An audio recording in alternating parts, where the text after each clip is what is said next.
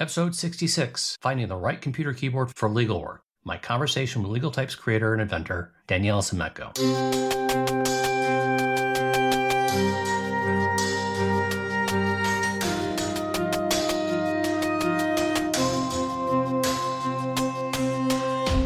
Danielle is a graduate of the University of Savoie in France. She's a skilled interpreter with nearly two decades of experience in medical, legal, and business fields. As the CEO and inventor of Legal Type, Danielle has revolutionized legal technology with the world's first adaptable smart keyboard, specifically designed for lawyers and law students. Launched in September 2022, LegalType sets the standard as the first highly customizable keyboard that supports most European languages. The platform's offerings include a programmable mechanical keyboard, a software-only solution, and a keycap set for existing mechanical keyboard owners. LegalType drastically improves efficiency by facilitating document assembly and automation, thereby saving time and money while enriching the user's writing experience. Enjoy. Have you been enjoying the TechSavvyLawyer.page podcast? Consider giving us a five star review on Apple Podcasts or wherever you get your podcast feeds.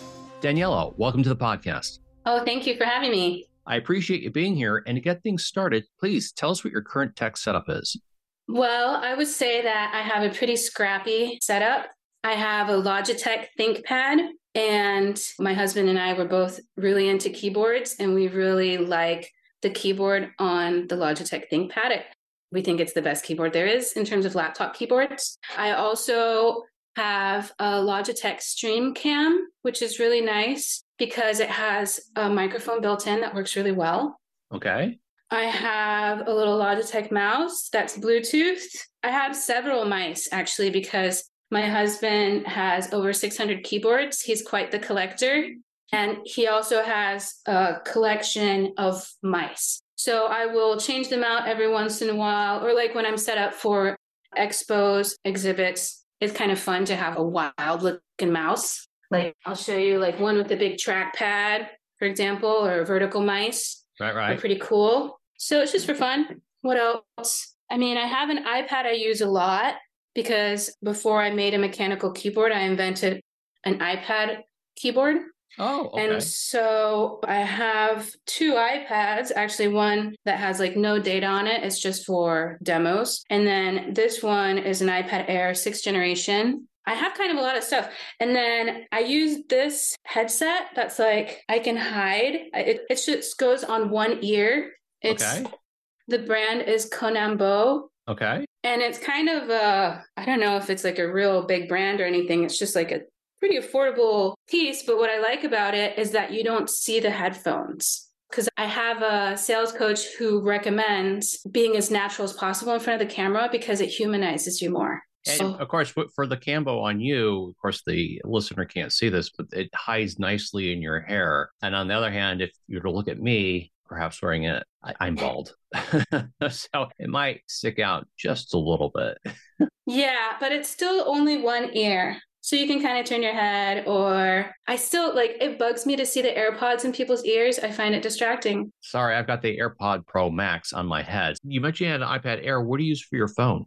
I have an iPhone 11. So you're a couple models behind, and, oh, and you showed you the pretty picture of your daughter. Oh yeah, that's when she was a baby. Ah. I still I've had this screensaver forever. So for your iPad, do you keep them up to date with the most recent models? Or like for the iPhone, I see you've got 11, we're on the 14. I take it you don't see the need to have the most up to date tech? Well, when you're testing software, right, right. it's good to have several models. And so, for example, the iPad, I have like one of the first iPad Airs, and okay. that's just so that we can test iOS 12. Gotcha. Because once you upgrade your iOS, you can't go back. Right. Gotcha. And so, and then the iOS, I mean, the iPhone 11 that I bought, mm-hmm. I bought it outright because we okay. have a family plan with Google Fi. I think if we had a family plan with Apple, it would make sense to just keep on renewing your Apple products or leasing them. But I just bought it outright and it still works really well. So I had to replace it once with Apple Care. But, you know, since it still works fine, it's okay. So, have you found yourself to be at any disadvantage by having the older models running the older software systems? Well, my iPhone 11 is up to date with the latest okay. system for security reasons. Okay. So the devices that I use regularly are all up mm-hmm. to date, and the old devices are just for testing and for demos. And they so have, are, yeah. No, I'm sorry. Forgive me. So you have an old iPad Air, or at least the older iOS. What about mm-hmm. your Windows device? Are those up to date with Windows 11? Is the ThinkPad relatively new? Uh, the ThinkPad, I have to look because I have like almost exclusively hand me downs. because my husband gets all this tech. He works at VMware. He's specialized. I don't even know like what I'm looking at my system right now. I forget which ThinkPad it is I apologize. No worries. I'm running Windows 10. It's not that I'm afraid of Windows 11, but I like Windows 10. Fair enough. And like I said, once you upgrade, you can't go back. So I just want to make sure I don't upgrade to something that I, am going to hate. gotcha. No, I understand and I can respect that. So, if I understand correctly, your husband is the one who's created the keyboard. He has a keyboard company as well. That's how we met. Oh, it's very romantic so, oh, you okay? So you did create this keyboard. Yes, I'm the inventor, but he's helped me on the tech side. He built the okay. driver. Oh, okay, okay. Well, if I can ask before we we get into the questions, how do two keyboard builders meet? I went to a startup event called Launch okay. Festival or something like that. And I met this girl and I was walking around with my iPad demoing my app. And I told her, I've never met anybody who loves keyboards as much as me. And she just happened to be friends with him. And he has this huge collection and he's just crazy about keyboards. There's this Gizmodo video of him that's like kind of famous where it shows his collection. Mm-hmm. And we've even been contacted by the Guinness Book of World Records. Oh, wow. Because I think he has the largest collection in the world and we have to oh, document wow. them. And yeah, yeah. So she introduced us and he went on LinkedIn and upgraded to premium so he could send me a message. Cool. And then we met up for lunch in San Francisco.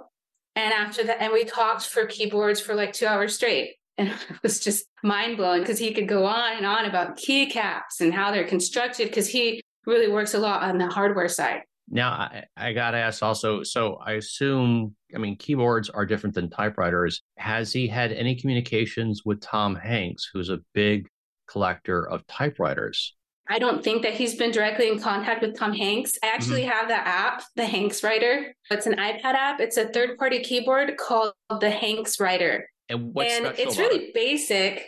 It just kind of looks like a typewriter. And when you press the keys, it sounds like a typewriter. It gives you the It makes a clicky kind of. It, there's really nothing special about it except for that the look and it's a little quirky. Well, I imagine when your daughter learns keyboard, if she happens to learn it in a class, typing, formal typing, she's going to be doing it mm-hmm. on some sort of either computer or an, a tablet like your iPad. You know, where back in the day, I used an electric typewriter where you had this piece of paper in and clack, clack. but yeah, but we're really careful. She's mm-hmm. not allowed to use mobile devices, not until she turns six. Ah, okay good thing to know. I myself don't have any kids, but I will certainly take your word on that. So yeah. let's get into the questions. What are the top three reasons an attorney needs a keyboard specifically designed for their area of work? Well, like Bob Ambrogi said when he reviewed us, he said, mm-hmm. until now, there has not been a mechanical keyboard designed for lawyers and legal professionals. And I think there's power in having a keyboard that's made just for you. Like we have that section symbol, we have right. things that lawyers use all the time. And you can have like a text expander or ways to make shortcuts, but like lawyers don't have time. Like, who wants to sit around programming mic- macros? I mm. think it's more important to focus on your clients. And so I think that the beauty of the way this works is that you just double click and it'll work. It's like a toaster. You don't have to program anything. You just, you can just go and like, it's very intuitive. The section symbol is on the S things are like really predictable. You have the registered trademark on the R, and it's once you learn it, it's almost impossible to forget it, almost impossible to unlearn it because it feels so natural. And so I think that it's it saves a lot of time and it's also super affordable. And so how much is your keyboard today? Right now it's on sale for $155. It usually mm-hmm. goes for 199 but you think about it, that's a one time purchase, software. not a subscription. Software's included. Yes. And we will support the software as long as you're using your keyboard. Can you use it both on Mac and Windows? Right now, it's only available for PC window. Are you looking to expand into yeah, Mac? Absolutely. We want it to be like a standard that you can use everywhere you go on any device. Is it Bluetooth or wired? So, since it's a software solution, it can work on any keyboard you use, whether it's wired or Bluetooth. So, you can use the software independently of the keyboard. Okay. Okay. What's nice about the keyboard is that it has that visual. You, you see how the keycaps are printed. You can see where the symbols are. Like a yen is on the Y, but they're also kind of like really easy to memorize. So some people, they just use it on their laptops and they have the manual in front of them. They write notes on the manual. They're perfectly happy using it that way. Pardon the interruption. I hope you're enjoying the TechSavvyLawyer.page podcast as much as I enjoy making them. Consider buying us a cup of coffee or two to help defray some of the production costs. Thanks and enjoy. So, for the first question, I think you've given two really good answers. The first being about having accessible special keys right there and the others is of course saving time. Is there any other benefit to having a keyboard designed specifically for lawyers? I think that if you are using certain symbols mm-hmm. hundreds of times a week right. then it's really ridiculous to go to google and copy and paste that. So I, am trying to stop that. And also going into insert special symbol and word is just really tedious sometimes and big time waste and then you forget what you're writing yeah. but we also have macros that we have dedicated to outlook and word because lawyers they live inside of those programs yep. and so on top of the symbols the unicode symbols we also have shortcuts where you can like split the screen or turn on track changes you can accept a change with the press of a button or you can okay. reject it and that really helps with the strain on the wrists, especially okay. if you use right handed, if you use the mouse a lot, because I find that one of the things that really irritates people's wrists the most can be the mouse, even more than the keyboard itself, is all those mouse clicks. So more physical comfort and less, oh, forgive me, I forgot what the word is. When, from typing, you get hand, wrist, like carpal tunnel. Thank you. Tendonitis. It's a carpal tunnel. Forgive me, if I could remember. Yeah, every now and then I get a small, very small twinge of carpal tunnel, but I'm always able to work it through, thankfully. But don't use the word enough, and sometimes you just forget. Well, let's move on to question number two. What are the top pieces of software or hardware attorneys can use to make the chore of typing easier? Now, with all due respect, we're going to push your product to the side because we did cover that. Right. Okay. Oh, I'm going to pull three answers from you, if I may. Sure. So I met with a few people at the ABA Tech Show and asked them what they use. And mm-hmm. what I found is that lawyers, they type a lot.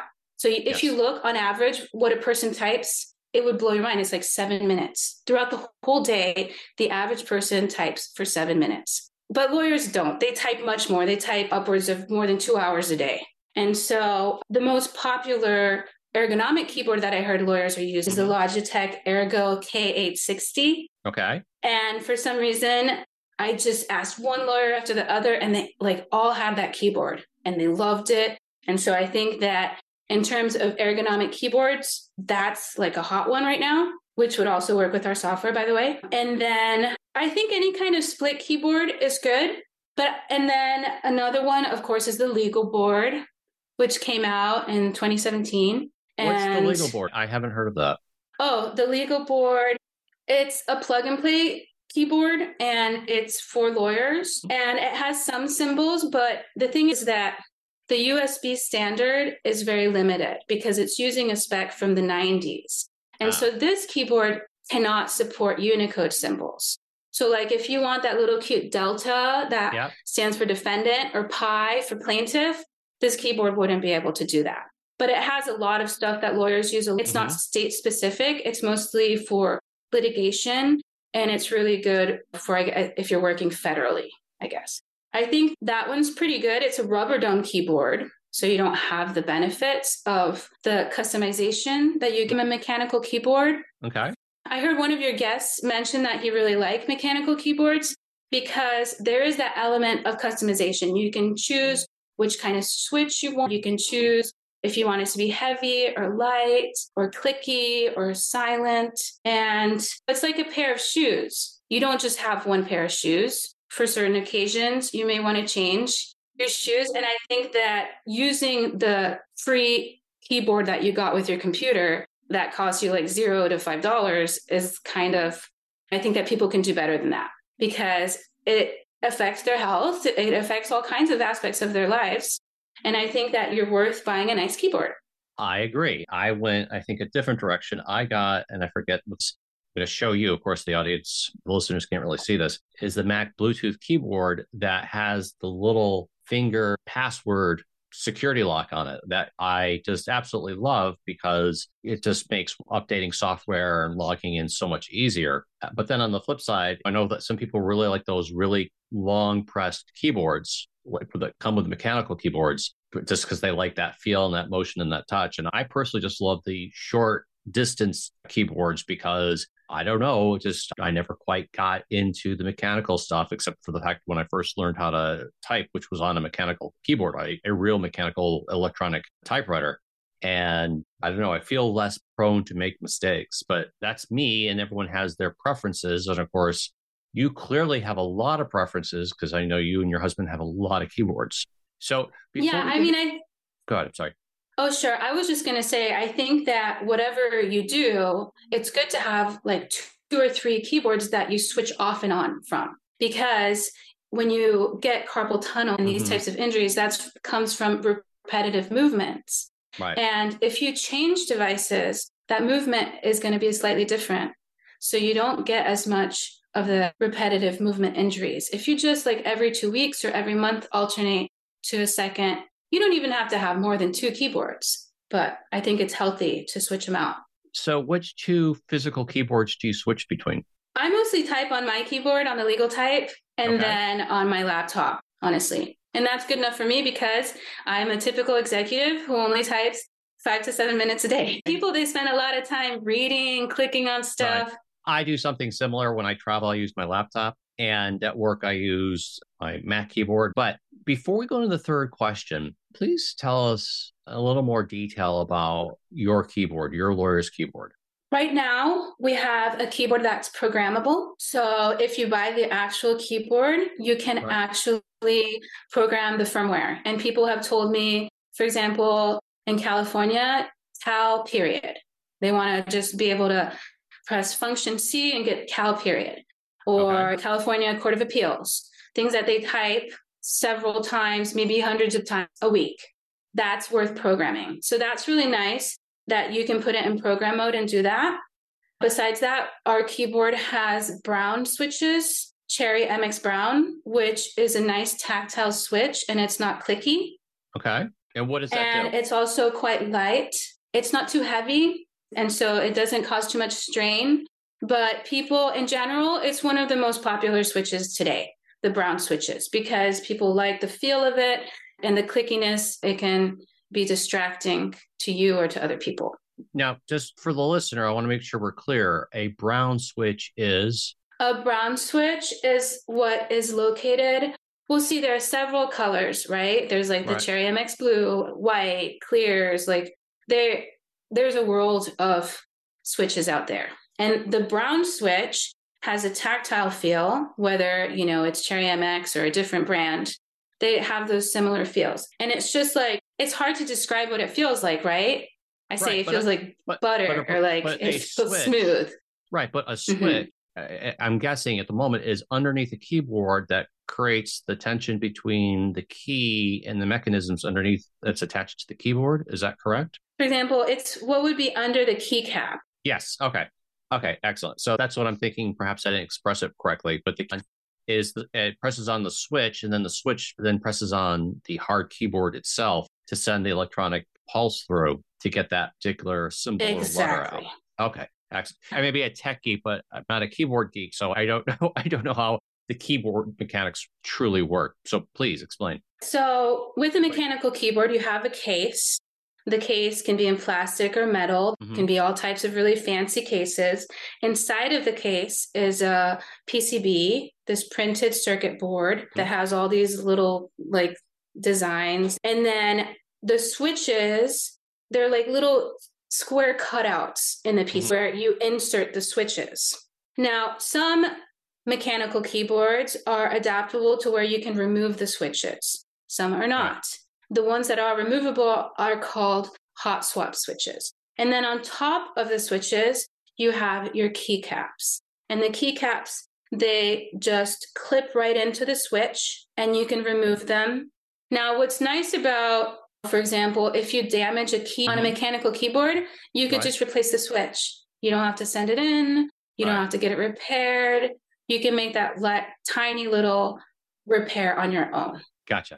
There's a world of customization and people love like different colors or there's even like artists and keycaps and so it's almost like fashion. It's like keyboard fashion. Well i think that sort of leads into our third question. With the ongoing advances in technology what are the top three pieces in technology do you see as possible replacements for typing keyboard interfaces? Well speech to text is an obvious one it's been around mm-hmm. for a long time and it's gotten really good and that's perfect, especially if you've suffered some type of injury or for some reason have to step away from typing. Or if you are getting carpal tunnel, you need to just rest a little. I think you know there are a lot of advantages to speech to text. Obviously, it can't replace everything because there are moments in which you want to preserve confidentiality and speaking aloud.